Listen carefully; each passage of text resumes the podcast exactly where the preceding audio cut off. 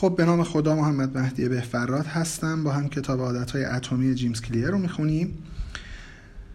و الان صفحه 190 شروع می‌کنیم. فایل صوتی 14 هم بخش چهارم هستیم و قانون سوم. یعنی ما دو بخش سه بخش رو تا الان تموم کردیم و بخش چهارم. که به قانون سوم می‌پردازه قانون آسانش کن. فصل یازدهم. آهسته برو ولی هیچگاه به عقب بر نگرد جری اولسمن استاد دانشگاه فلوریدا در اولین روز کلاس عکاسی فیلم دانشجویانش را به دو گروه تقسیم کرد. اولسمن توضیح داد تمام کسانی که در سمت چپ کلاس هستند در گروه کمیت قرار می گیرند. آنها صرفا بر اساس تعداد آثاری که تولید می کنند نمره خواهند گرفت. و او در روز آخر کلاس تعداد عکس هایی را که هر دانشجو تحویل بدهد شمارش خواهد کرد. به 100 عکس نمره A به 90 عکس نمره B و به 80 عکس نمره C داده می شود در همین حال کسانی که در سمت راست کلاس بودند در گروه کیفیت قرار گرفتند. قرار شد آنها صرفاً بر اساس ممتاز بودن کارشان نمره بگیرند. آنها موظف بودند که در طول ترم تحصیلی تنها یک عکس تحویل بدهند. منتها برای گرفتن نمره آ باید عکسی را تحویل می‌دادند که نسبتا بینقص باشد. در پایان آن ترم اولسمن غافلگیر شد. بهترین عکس ها برای گروه کمیت بود. این دانشجوها طی ترم تحصیلی سرگرم عکس برداری بودند. با ترکیب بندی و نورپردازی سر کله زدند. در اتاق تاریک روش های مختلف را امتحان کردند و از اشتباهاتشان درس گرفتند. آنها ضمن فرایند تهیه صدها عکس مهارتهایشان را سیقل زدند. در همین حال گروه کیفیت اینور و آنور می نشستند و درباره بینقص بودن فکر می کردند. در پایان ترم آنها غیر از چند نظریه تایید نشده و یک عکس متوسط چندان عکسی نداشتند که نشان دهنده تلاششان باشد. وقتی سعی می کنیم طرح بهینه برای تغییر بریزیم به سادگی گرفتار جزئیات می شویم سریعترین راه کاهش وزن بهترین برنامه برای ازوله سازی ایده کامل برای شغل جانبی و و و. ما انقدر روی پیدا کردن بهترین روش تمرکز می کنیم که هیچ وقت مجال اقدام کردن را پیدا نمی کنیم به قول ولتر خوبترین دشمن خوب است. شاید این خوبترین رو باید به عالی هم می‌تونست ترجمه کنه. عالی دشمن خوب است جمله معروف ولتر. من این قضیه را همچون تفاوت میان حرکت و اقدام می‌دانم. این دو مفهوم هرچند که یکسان به نظر می‌رسند ولی ماننده هم نیستند. وقتی آدم در حرکت است یعنی تحریزی کرده راهبرد تعیین می کند و در حال یادگیری است. همه این کارها خوب است ولی در عمل ثمر و نتیجه ای آید انسان نمی کند در طرف مقابل عمل کردن نوعی رفتار است که پیامدی را بیان می کند اگر من برای مقاله ای که قصد نوشتن، نوشتنش را دارم 20 طرح بریزم این کار حرکت است.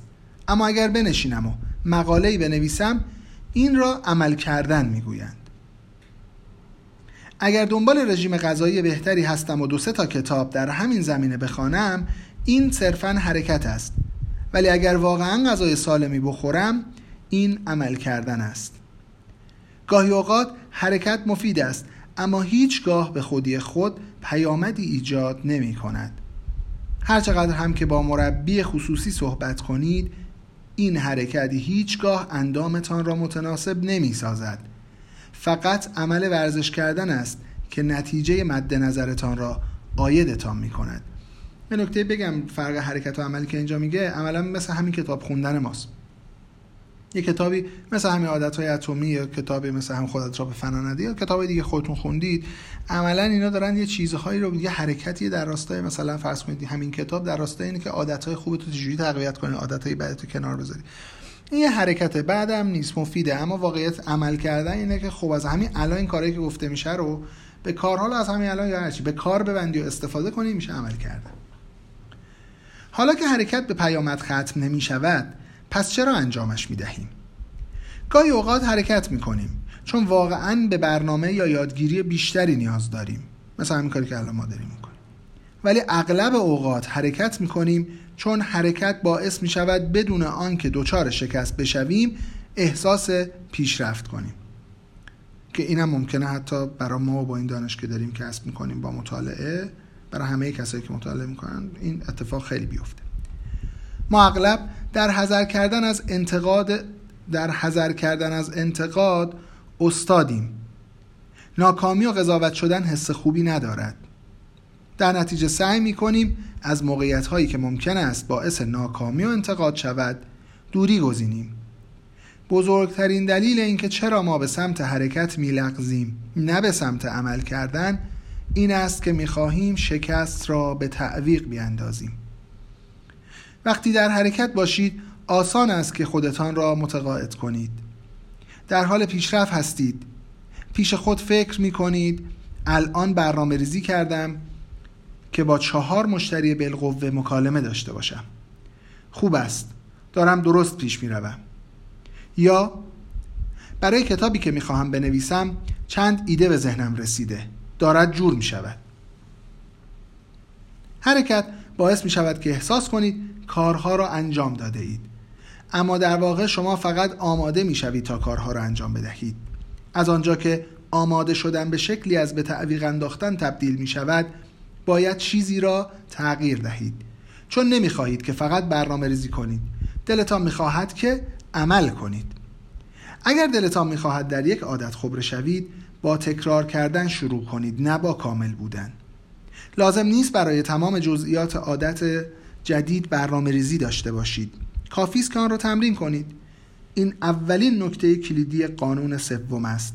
فقط باید تمرین و تکرار کنید. چقدر طول می‌کشد تا عادت جدیدی شکل بگیرد؟ شکلگیری عادت فرایندی است که طی آن یک رفتار از طریق تکرار به تدریج به شکل خودکار در میآید. هرچقدر فعالیتی را بیشتر تکرار کنید ساختار مغزتان برای کارآمد شدن در آن فعالیت بیشتر دگرگون می شود عصب شناسان این فرایند را نیرومند سازی دراز مدت می نامند اصطلاحی که به تقویت اتصالهای میان نورونهای مغز بر اساس الگوهای اخیر فعالیت اشاره دارد.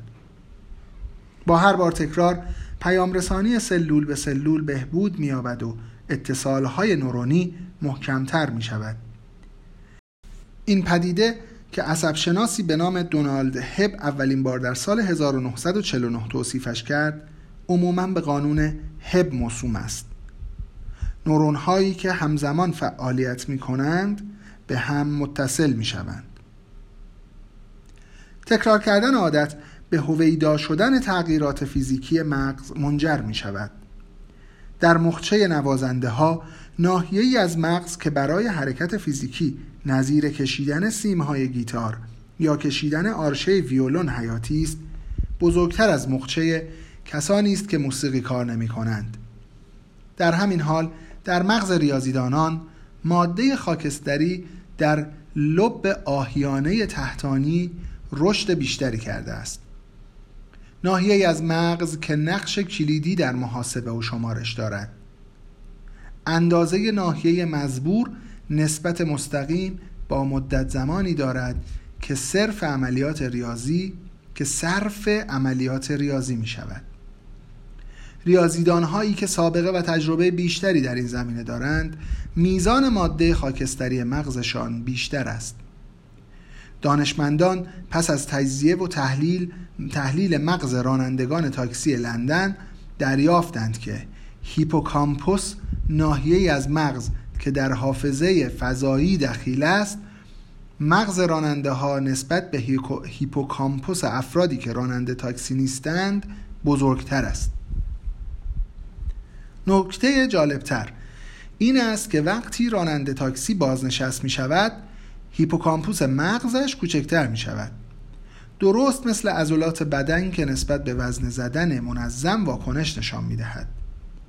نواحی مخصوصی از مغز نیز وقتی از آنها استفاده می کنیم فربه می شوند و زمانی که بلا استفاده می مانند لاغر می شوند البته اهمیت تکرار در قوام یافتن عادتها مدتها قبل از آن که عصب شناسان از آن سر در بیاورند معلوم شده بود.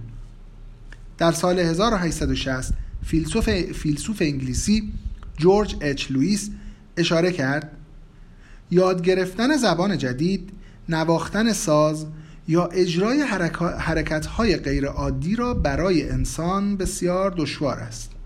یه راه اضافه داره.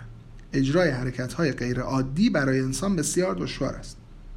زیرا کانال هایی که هر حسی باید از میان آن عبور کند ایجاد نشده است. ولی چیزی نمیگذرد که تکرار و ممارست گذرگاهی را حفر می کند و این دشواری از میان می رود کنش ها آنقدر خودکار می شوند که آدم می تواند آنها را در صورت مشغول بودن ذهن نیز اجرا کند. عقل سلیم و شواهد علمی هر دو این اصل را تایید می کنند تکرار شکلی از تغییر است. هرگاه عادتی را تکرار می کنید مدار عصبی مرتبط با آن نیز فعال می شود این بدان معناست که تکرار کردن یکی از مهمترین قدم هایی است که می توانید برای رمزگذاری عادت جدید بردارید. به همین دلیل است دانشجویانی که تعداد زیادی عکس گرفتند مهارت‌هایشان را بهبود بخشیدند. ولی دانشجوهایی که فقط برای عکس بینقص نظریه پردازی کردند به این مهم نائل نشدند. یک گروه سرگرم یک گروه سرگرم تمرین فعالی و گروه دیگر درگیر یادگیری منفعل شد. یکی وارد عمل شد دیگری به تحریزی بسنده کرد. تمام عادت ها از خط سیری پیروی می کنند که از تمرین دشوار شروع شده و به رفتار خودکار منتهی می شود فرایندی که به اتوماتیستی موسوم است به اتوماتیستی موسوم است. اتوماتیستی قابلیت اجرای رفتار بدون اندیشیدن در درباره هر قدم از آن است. اتوماتیستی قابلیت اجرای رفتار بدون اندیشیدن درباره هر قدم از آن است. این قابلیت زمانی پدید می آید که ذهن ناخودآگاه هدایت رفتار را بر عهده می گیرد نمودار نمونه از اتوماتیستی را نمودار نمونه از اتوماتیستی را نشان می‌دهد که یک نموداری کشیده خط عمودیش اتوماتیستیه خط افقیش تکراره و این تکرار هر چی میره جلو در حقیقت آروم آروم اون شیب اتوماتیستی تر میشه تا جایی که مرز عادت رو رد می‌کنه. به شدت هر تکرار باعث میشه که اتوماتیستی خیلی سریعتر اتفاق بیفته. شکل 11 در ابتدا نقطه آ تشکیل عادت مستلزم تلاش زیاد و تمرکز بر عمل کرده است. پس از چند بار تکرار نقطه B انجام عادت آسان تر می شود ولی همچنان مستلزم قدری تمرکز آگاهانه است. پس از تمرین کافی نقطه C عادت, عادت بیشتر به صورت خودکار انجام می شود تا به شکل آگاهانه. از این آستانه یعنی مرز عادت که عبور کنیم رفتار کم و بیش بدون اندیشیدن انجام می شود در این نقطه عادت جدید شکل گرفته است. در نمودار بعدی ملاحظه می کنید که وقتی پژوهشگران سطح اتوماتیستی یک عادت واقعی را مثل روزانه ده دقیقه پیاده روی رهگیری می کنند چه نموداری پدیدار می شود شکل این چارت ها که دانشمندان آن را منحنی یادگیری می نامند حقیقت مهمی را در خصوص تغییر رفتار هویدا می سازد عادت بر اساس تکرار شکل می گیرد نه بر مبنای زمان. از متداول ترین پرسش هایی که می شنوم این است چقدر طول می کشد تا عادت جدیدی شکل بگیرد؟ لیکن پرسشی که در واقع باید بپرسیم این است چند بار باید رفتاری را انجام دهیم تا عادت جدیدی شکل بگیرد؟ به عبارت دیگر عادت را چند بار باید تکرار کنیم تا به صورت خودکار درآید برای تشکیل عادت هیچ مدت زمان جادویی وجود ندارد اینکه 21 روز بگذرد 30 روز بگذرد یا 300 روز اهمیت ندارد.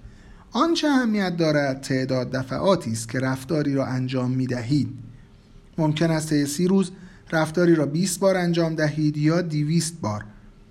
بسامد و تکرار رفتار ایجاد تغییر می کند نه زمان عادتهایی که اکنون دارید. اگر نگوییم طی هزاران بار دست کم صدها بار تکرار شده است تا درونی شود. عادتهای جدید نیز باید به همان اندازه تکرار شوند.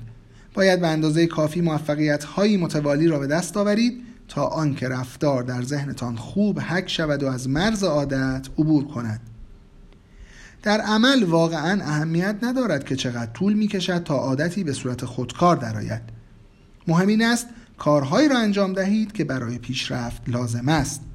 اینکه عملی کاملا خودکار شده یا نه در درجه کمتری از اهمیت قرار دارد.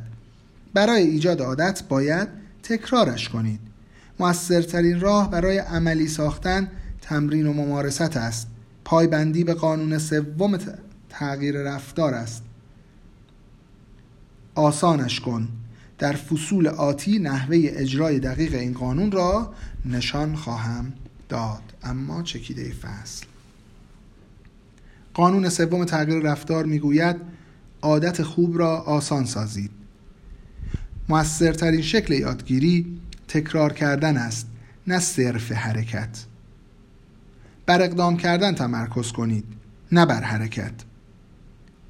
تشکیل عادت فرایندی است که طی آن رفتار از طریق تکرار کردن به تدریج به صورت خودکار در می آید.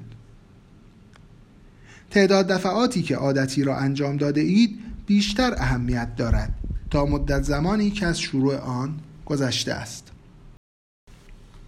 خب چون فصل تموم شد و فصل دوازدهم رو باید شروع کنم و ناقص موندن فصل چیز خوبی نیست چون این فصل خیلی کوتاه ده صفن و مطلب شروعش درست تموم بشه من امروز 20 دقیقه رو تموم نمی کنم تا فایل صوتی بعدی که امیدوارم رو بشنوید و لذت ببرید. کم کم این کتاب رو به پایانه. کیف کنیم بریم کتاب بعدی. مخلصم.